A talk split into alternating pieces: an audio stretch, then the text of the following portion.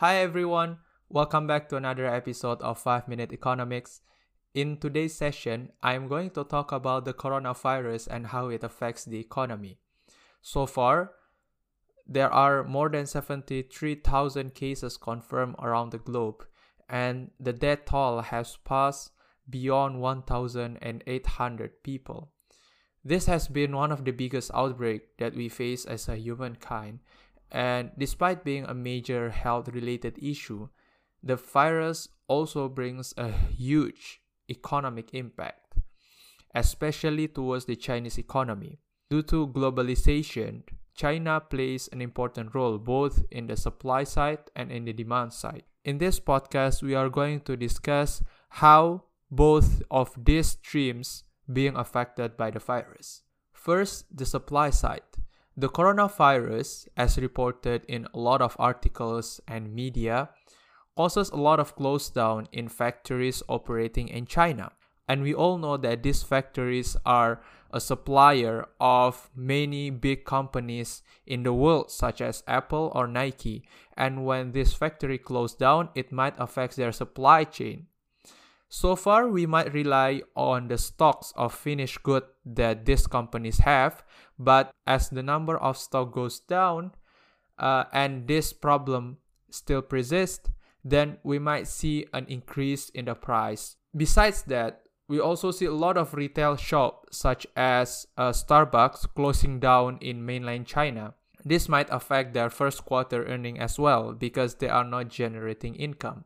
On the other side, the virus also affect the demand factor.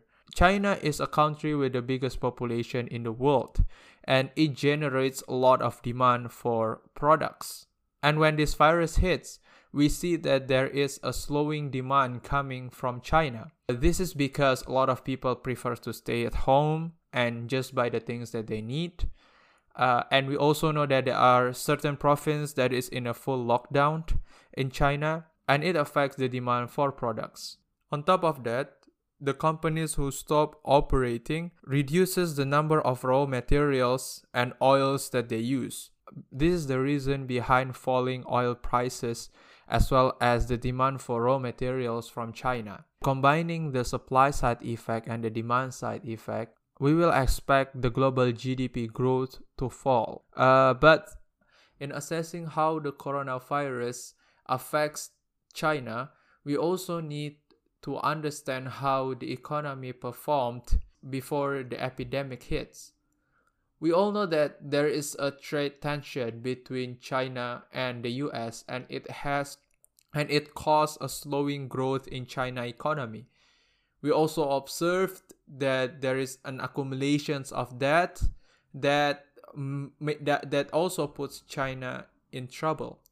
So before the epidemic hits, Chinese economy was not in a good shape and it might affect how resilient they are in encountering this virus shock. Above all, I hope that we can contain this virus soon and we can reduce the number of fatality by finding the cure uh, so that the economy can go back to normal.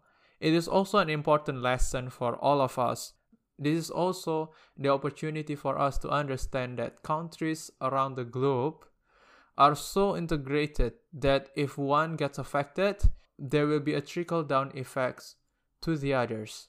So that is why in the future we need a policy that is pushed towards cooperations between these countries.